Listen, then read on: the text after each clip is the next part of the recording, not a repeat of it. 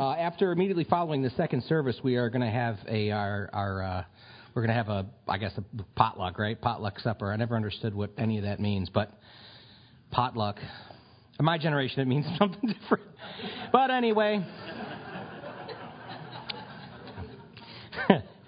my wife's who is him?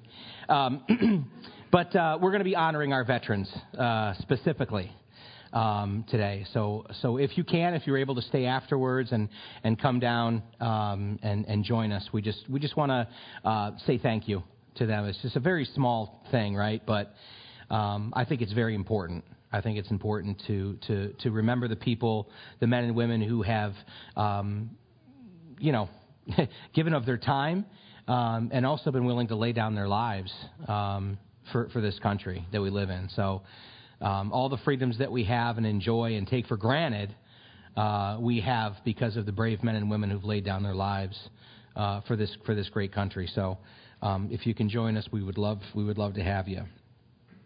We are in the book of Exodus. If you would turn with me, Exodus, and we're starting chapter 15.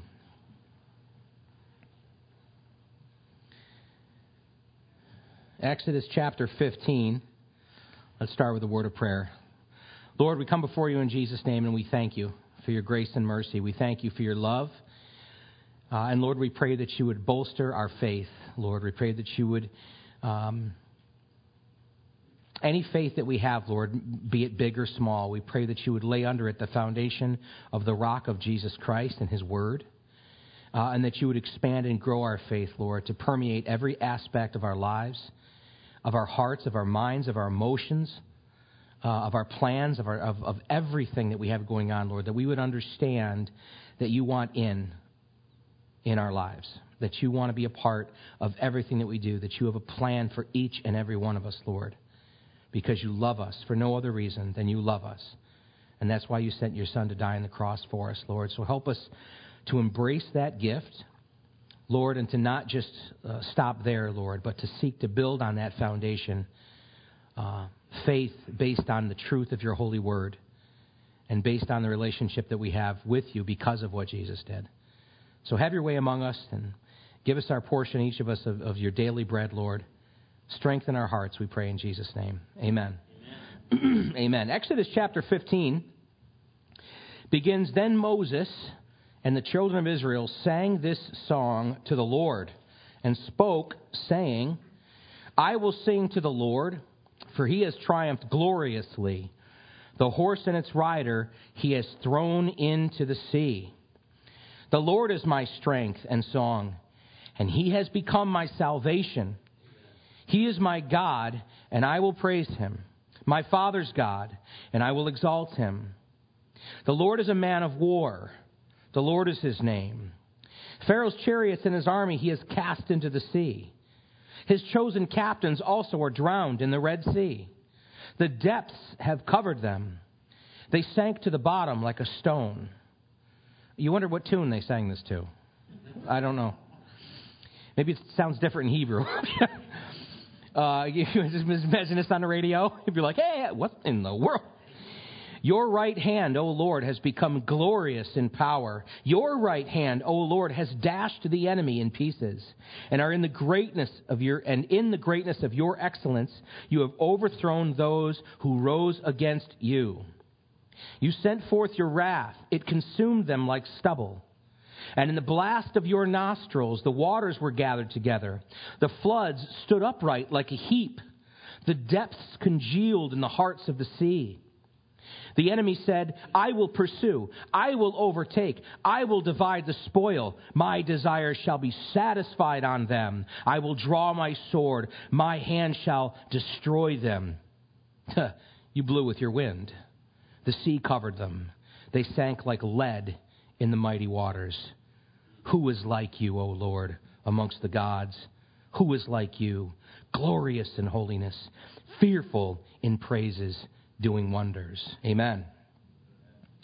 Moses and the children of Israel uh, begin to sing this song, and, and, and it's interesting, isn't it? Because when we're reading through the scriptures, you know, we read it in, in a chronological manner, uh, and, it, and it appears that everything is happening immediately. Bing, bing, bing, bing, bing, bing. But and and we can't really take into uh, consideration the time lapses. I'm not saying that this was written at a later date or anything anything like that. But I wonder, were Moses and Aaron composing this song on their way through the Red Sea? Uh, was this something spontaneous? Was this a prayer that sprang from Moses' heart? Once they were on the other side of the Red Sea, and Pharaoh and his armies who had come after them to, to, to pursue them, to destroy them, and God had told Moses to stretch out your hand over the Red Sea, your staff over the Red Sea again, and speak to it. And God had caused the waters to come in on the chariots and on the armies of Pharaoh and destroy them. And you wonder if at that point in time, Moses and Aaron standing over the edge, overlooking the ocean and seeing the wreckage and seeing what had washed up on the shore that remained of the Egyptian army, if suddenly this sprang from his spirit, if this was something where God just inspired his heart and he began to sing it, or if this was something that they were talking about as they were going through, if Moses was saying, you know what, Aaron, I'm going to start writing a song about the victory of God. Well, we ain't there yet, Moses. Yeah, but I'm going to start writing the song. I wonder. I like to believe that one. I like to believe that Moses, as he was passing through the Red Sea before the deliverance was complete, before the finality of what God was planning and intending to do was done, that Moses was already singing the praises of his God for the deliverance. That Moses believed what God had to say. As we read about Father Abraham back in the book of Genesis, that he believed God and God accounted it to him as righteousness.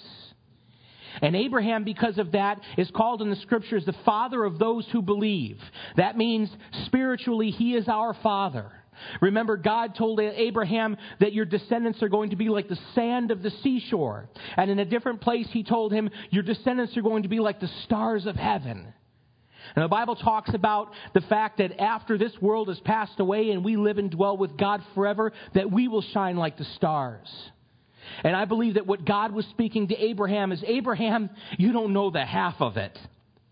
Not only am I going to cause a nation to spring from you, not only am I going to bless the entire world through Jesus Christ, my son, who's going to come through your lineage, but you have a lineage, you have a posterity that you know nothing of.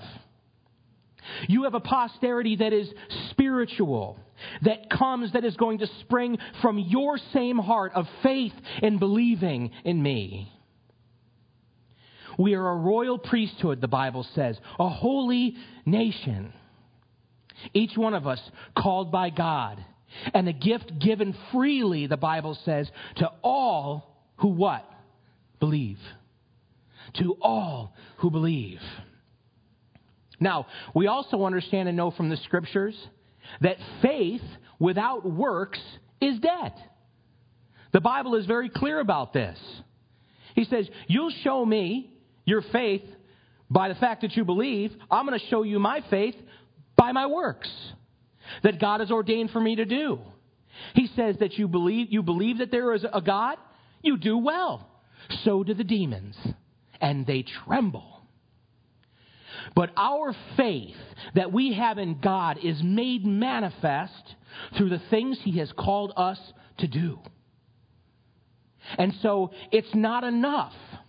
It's not enough. Now, please don't misunderstand me and mistake what I'm trying to say. The Bible is abundantly clear that we are saved by faith through grace alone. It is a free gift of God, not of works. Why? Least any man should boast. Because the first thing that happens when somebody does something good is what? They want to tell you about it. Right? As soon as I do something good, honey, did you notice the, uh, the dishes that I washed? Uh, yeah, I noticed them. I was just picking the remainder of the food out of the bottom of the bowl, you know. I want recognition immediately for any good thing that I did. And Facebook and Instagram gives me this great privilege where as soon as I do the most menial of tasks, the simplest of stupid things, I can let you all know how wonderful I am, how magnanimous I am, how well I reflect the image and the likeness of Almighty God, you know. And Jesus, interestingly enough, when he spoke to the people, talked about this very thing. And you remember what he said Don't be like the hypocrites. When you fast, don't go about as the hypocrites do because they put on long faces and go, oh, ah, what's going on, brother? I've been fasting for the Lord, you know. No, no, no, no. Wash your face, anoint yourself with oil, and go about with gladness, for great is your reward in heaven. Remember, Jesus said, Store up for yourselves treasures in heaven. Not on earth where moth and rust destroy and where thieves can break in and steal, but no, store up for yourselves treasures in heaven. This is the treasure that Jesus is speaking of. Let our works be done before God and not men. We are not man pleasers. We live and we serve at the pleasure of our God and Him alone. In fact, King David in the Psalms, when he was writing about the horrible sin that he had committed, one of his mighty men, Uriah, one of his soldiers, one of the great men from his army, he had had an affair with this man's wife. And it was found out that she was with child, and he tried to bring Uriah back and set up a date night with him and his wife so that they could say it's Uriah's child. And Uriah, being a man of valor and being uh, a, a man of honor, he would not go in to his wife because he said, My men are in the field. My men are out there, and is it right for me to come home and in comfort go into my wife? So he slept at the, at the uh, outside of the door of David's castle, David's palace, David's home. He said, It's not right. And then because David saw that he was not able to cover up his sin, he gave instructions to the commander of the army that I want you to attack the city, I want you to go against it, and as you draw near to the wall and they begin to fire upon the troops, I want you then to have the rest of the troops back up so Uriah is exposed. And Uriah was killed. And David tried to cover it all up by bringing Bathsheba into his home and taking her as his wife. I will take the be grieving widow as my own to show my magnanimity. Imagine that. What a horrible person. This is King David. This is the one who slew Goliath. This is the one that we champion. We've got pictures of him on our walls in our kids' room. He's one of our heroes. He did one of the worst things, maybe the worst thing a human being can do. Not only did he, did he, did he have an affair with his man's wife, but then, when he couldn't cover up, he had him killed and then took her for his own. And when the prophet came to him and he says, I want to tell you a story, David. There was two men. One was wealthy. He owned much land and many flocks. And he had many, many sheep, herds of sheep. And his neighbor was poor. And he had just one little ewe lamb, just one little ewe lamb, and he loved that ewe lamb. And he brought that ewe lamb into his home. And this little lamb ate from his table, from his hand, and slept next to his bed. He loved this ewe lamb. Now, the rich man had a visitor who came from afar off. And the rich man thought in his heart, rather than take one from my own flock and from my own herd, I will take my neighbor's little ewe lamb. And so he took his neighbor's little ewe lamb and he slaughtered it and he prepared it and he fed it to his guest and David's righteous indignation was fired. And he said, The man will die before the day. And the prophet said, Thou art the man. Can you imagine? And David's heart was exposed before God. And David, in his psalm, when he writes about this, this horrible event in his life, this horrible thing that he had done, he says this Against you and you alone have I sinned, O God. David understood, and this is why God called David a man after his own heart. Not because of David's performance, not because David always got it right. Golly, did he get it wrong? And he got it wrong royally. But because David understood, I live before God and not men. I am responsible to him and to him alone. And the things that I do for him is because he's worthy, because he called me from the sheepfold and he made me the king of Israel. And even that, even that David put, didn't put his stock in. Because when his own son rebelled against him and drove him from his kingdom, David didn't say a word. He said, if God has caused this to happen, then let it happen. Let it happen. David's words always were, Let my judgment come from God. Just don't let me fall in the hands of men. That's how he lived his life before God. And that's how God wants us to live our lives before him. He, that he would be preeminent in our lives. So I don't know, as Moses and Aaron were walking through the Red Sea all night long, uh, and Dad talked a little bit this morning about, you know, and, and if you have the History Channel or National Geographic or any of those, and, you know, you ever see on, you're going through your TV guide thing and it's the miracles of the Bible explained. have you ever watched one of those? Oh, those are a joy. You know what I mean? Um, what I don't understand is, it's like, why even try? Like, why don't you just say it never happened? You know what I mean? Like, they'll have a whole thing on why, how the plagues happened by nat- natural causes, by just occurrences of nature. There was a red tide, and then, you know, the da, da, da, da, da, and old lady who lived in a shoe, and I don't know why she swallowed a fly. I guess she'll die, you know. And they have they play all of these somersaults and, and mental gymnastics to try to explain away the miracles of God's Word and make it null and void by doing so. At the end of the day, you study God word, God's Word, you will be confronted with a miraculous God. You will be confronted with a God who claims that He can move mountains, that He can stop the sun, that He can part the seas, that He can heal the blind, the deaf, He can raise people from the dead, and He can change your life. He's a miraculous God. He's a holy and just God.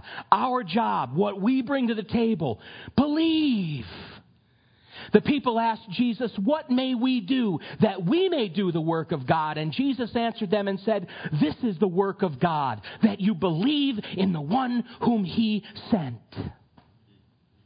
That's the work. Everything else springs from the roots that are buried in the faith that you have in God. This is what the apostles are talking about when they say a good tree bears good fruit. An apple tree bears apples. A grapevine bears grapes. No grapevine will bear figs. And the Bible says you will know a tree by the fruit that it bears. This is not some ominous warning to us as Christians, is that as I walk around as the official fruit of the loom inspector, you know what I mean? Oh, I'll be inspecting your fruit today. Oh, look at a pickled pear. Get, get them out of here, you know. No, no, no, no, no, no. But it's this I will know that you have a relationship with God. I will know that you have a relationship with God by what I see in your life. Not perfection. Not perfection. I've had young Christians come up to me and telling me about their week and drop an F bomb here and a this bomb there. I don't ever recoil at that. First of all, I'm a tradesman. You know what I'm saying? Like the virgin ears went away years ago. Okay? But second of all, I want you to be you. I want you to be who you are. Don't you dare hide yourself from me. And I say that as your friend, as your pastor, as your brother. Don't hide yourself from me. Be who you are. I won't judge you. You know why? Because I know me. oh, you want to talk about an ugly picture. I look back at my life and my testimony. As the pastor once said that I've told you about this a million times, there's the testimony that I really have, and then there's the testimony that I tell people. Because I would never talk about the things that I've thought. And some of the things even that I've done, I don't want to talk about it. I'm so thankful when the Word of God says that He takes our sin as far away from us as the East is from the West and remembers them no more. I'm so thankful that the Word of God says that forgetting what is behind, we press on towards the goal that is set before us in Jesus. Aren't you? I'm so grateful for that. But it gives me this perspective. Don't judge. And Jesus said it better don't judge. For in the same manner that you judge men, you'll be judged by God. And in the same measure that you measure it out, it will be measured out to you. Now, if that doesn't scare you, I don't know what will. God forbid that I would ever look on someone and judge their life when I know what I've been forgiven of. There only lies before you forgiveness. There only lies before you freedom in Jesus Christ. Or we can go our own way, which is the way of the flesh, which is the way of misery, of death, of destruction. But the way of God is light and life. And Scripture teaches that there is now, therefore, how much condemnation? No condemnation for those of us who are in Christ Jesus. But faith is the root of it all. What do I believe? How do I believe? I love it when the, when the Greek comes to Jesus and says, I believe, help my unbelief. That's a great prayer to say. Lord, I believe you, but I don't believe you for that. I want to, but I don't believe you for that. I don't trust you for that. Lord, help my unbelief. Because when we come together here to this place, this is a wellspring of healing. That's what this is. This is a place where we gather together, we worship God, and we cover one another in prayer. We cover one another in good fellowship and encouragement. There's no condemnation. Help my unbelief, Lord, that He would bolster our faith. I will sing to the Lord, for he has triumphed gloriously. The horse and its rider he has thrown into the sea. What is the horse and rider that pursues you? What is the horse and rider that pursues you? Most of us, if not every single last one of us, have got a horse and rider. You know what I'm saying? And maybe like a miniature, like little action figure one. You know, like this, that, that continually is, is nipping at your heels. Or maybe it's a giant Clydesdale horse and rider that runs you over from time to time? What is the horse and rider that pursues you? What is it? And now listen, I'm not promising you that God is going to miraculously take away from you every problem that you have and every sickness or every ailment that you have or take away all of your uh, financial woes. That's what Dave Ramsey's for, right? He is able he is able. I don't know what God's will for your life is, but do you believe Him? I guarantee He has in store for you victory. I guarantee He has in store for you a future and a hope. Now, what shape that takes, or what He'll allow to leave in your life to instruct you and train you, even trials and tribulations, I can't say. That's between you and God. But do you have the faith, like a mustard seed, to bring it before Him and say, It's all yours? It's all yours, and I believe you for the full healing. And I believe you for the, for the, for the rectification of this thing or that thing or, or, or the, the healing of this relationship or whatever the case may be for what's going on in my heart or my mind. I believe you for that healing, Lord. Now allow me to walk along your path of righteousness, have your way in my heart, but God grant me peace. If we walk in the light as He is in the light, we have fellowship with Him and we have fellowship with one another. Walk in the light. 1 Corinthians chapter 15 verse 57 says this. But thanks be to God who gives us the victory through our Lord Jesus Christ. 1 John chapter 5 and verse 4 says this. For whatever is born of God overcomes the world. And this is the victory that has overcome the world, our faith our faith. The Bible says that we are more than conquerors. We are more than conquerors, but by our faith. This is the victory that has overcome the world. And whatever is born of God overcomes the world. That doesn't mean that you're not affected by it. That doesn't mean that it doesn't influence you. But it doesn't control you. It doesn't own you. The Bible teaches that we have been bought with a price, the blood of Jesus Christ. We have been bought with a price. We have been purchased unto God for victory, for freedom. We allow ourselves to be entangled with the affairs of this world. You, you hear me? We allow it. We allow ourselves to get caught up in the affairs of this world. We allow ourselves to be affected by the filth and the slime and the mire of this world. We allow it. Every time I listen to Glenn Beck, I want to kill half the country. Don't listen to Glenn Beck.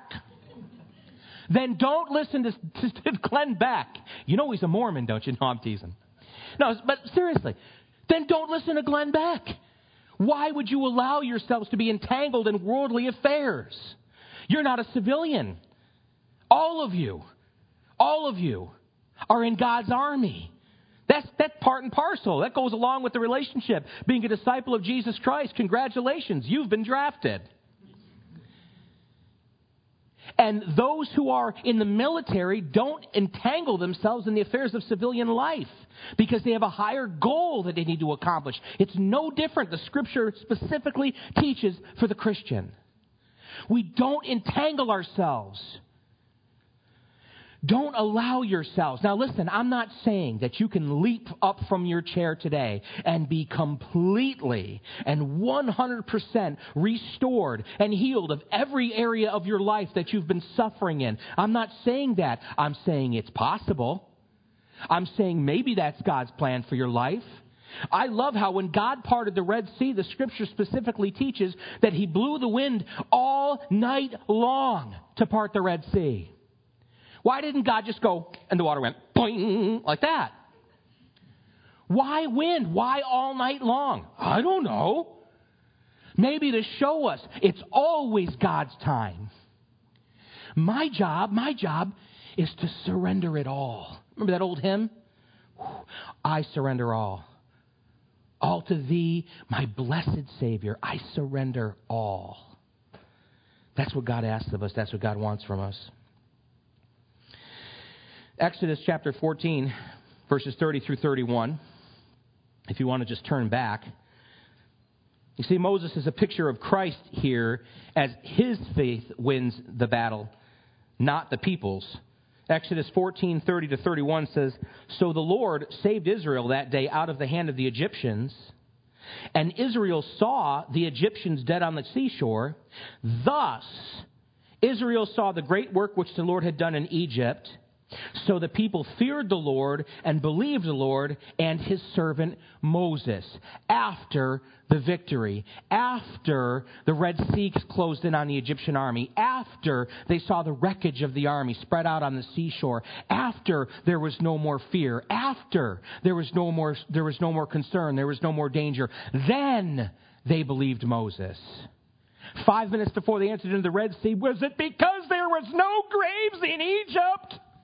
That you brought us out of here and die.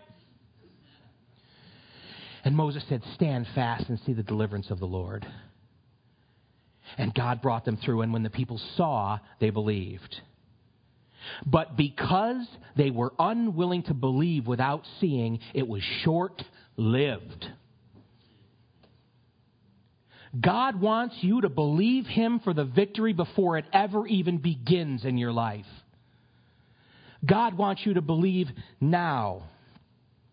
Uh, in Psalm 106, 7 through 15, David writes, Our fathers in Egypt did not understand your wonders. They did not remember the multitude of your mercies, but rebelled by the sea, the Red Sea. Nevertheless, he saved them for his name's sake, that he might make his mighty power known. He rebuked the Red Sea also, and it dried up. So he led them through the depths as through the wilderness. He saved them from the hand of him who hated them and redeemed them from the hand of the enemy.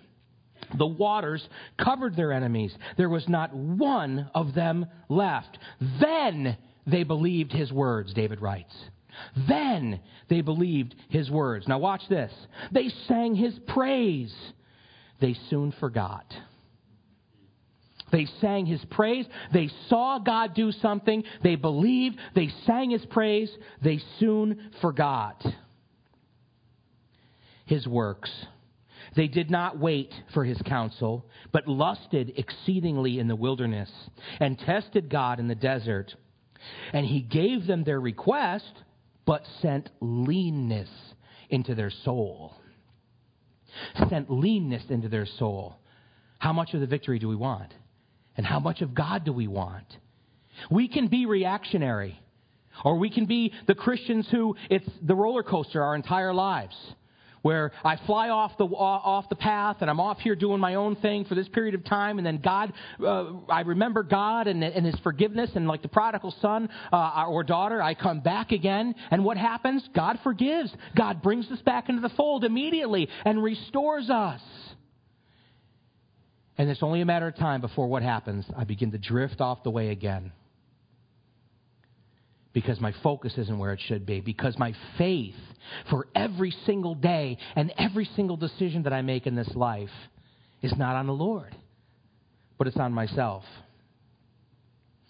Uh, if you write down 1 Corinthians chapter 10, read that when you get home. 1 Corinthians chapter 10, write that down somewhere, remember that. And Paul is writing to the church in Corinth, and he talks about the children of Israel. And even though God delivered them from the hand of Egypt, and even though God performed mighty miracles, because of their unwillingness to believe, because of their unwillingness to stay true to God and His Word, they missed out on the promise.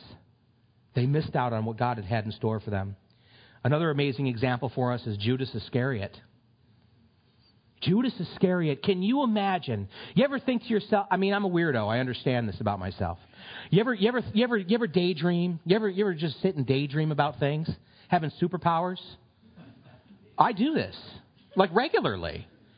I, I should, I've been told I should see someone, but I'm afraid of what they'll say. I do. And I think about stuff like, I would love a time machine. Like when I do work in the old buildings in Syracuse and I see the pictures from like the turn of the century, you know what I'm saying? I'm like, oh, I want to get in a time machine and just walk around Syracuse for one day. They'd probably kill me or something. You know what I mean? It'd probably be awful. They'd be like, oh, look at the blob, put him in the fair. You know, who knows?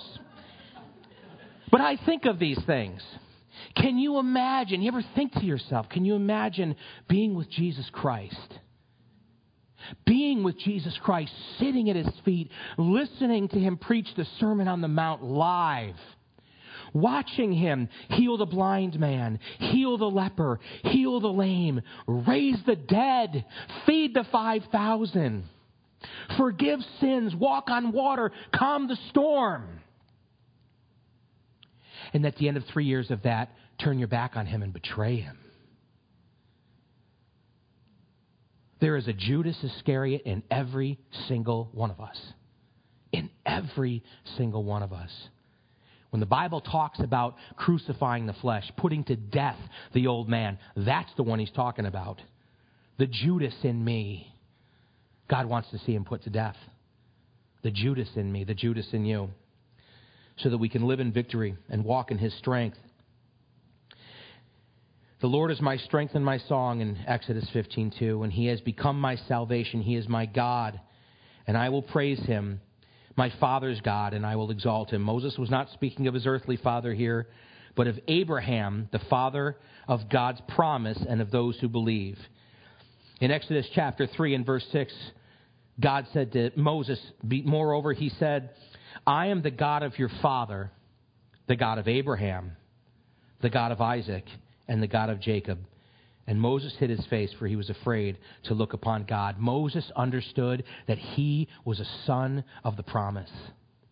Moses understood that he was a son of the promise. And he believed God for God's healing, for God deliverance. And this is the beautiful thing as God begins to reveal himself to mankind through Moses and he comes up with these I ams, I am, I am. I am becoming, I am that I am. you could literally translate that. I am becoming that which you need me to be. I'm not talking about an ATM machine. Okay? Understand. I'm not talking about a, a, a supercar Pez dispenser, okay? That's not what you, God is becoming what you need Him to be. What you need Him to be. What do I truly need? How often do I not even know my own heart? I don't even know. That's why when the Bible talks about praying and speaking in tongues, it says so often when we're talking to God, we don't even know what to say. But we end up speaking to him in groans that cannot even be uttered. This is that, this is that when Paul's talking about speaking in tongues and that, that prayer language, what he's talking about there is us coming before God and not even knowing what to say. God, I don't know where I should go. God, I don't know what the plan is. God, I don't know what the resolution. You do. You do, Lord. I don't even have to speak intelligible words to you. I can just come before you and open up my heart to you and trust you. You have the solution. You have the answer. My job? Walk in faith. Let's pray. Heavenly Father, thank you for your word. Lord, thank you so much for your grace and your mercy, Lord, and for the truth and the foundation, Lord, of the rock, of Jesus Christ, and of your holy word, Lord. Father, increase our faith, bolster it, Lord, strengthen it, build it up in us. Lord, help us to be a people that will trust you for every single, every single thing in our lives, Lord, and hold nothing back. Lord, and allow ourselves to be like that tree uh, by the river of life, Lord, that just your truth and your spirit flows through us and causes us to bloom, Lord, and to bear fruit and to grow strong, Lord. Uh, Lord, we're, we're, we get tired of, of uh, setting our roots down in the things of the flesh, Lord, and, and coming up with nothing but mushy apples with worms in them, Lord. And we just pray, Father, that you would help us to put our roots where they belong in you, in the truth of your word, Lord, for everything in our lives. We glorify you, we praise you, and we thank you. And Lord, we ask you bless this, the food to our bodies as we go down and break bread with our, uh, our veteran brothers and sisters, Lord. We pray that you bless our time together.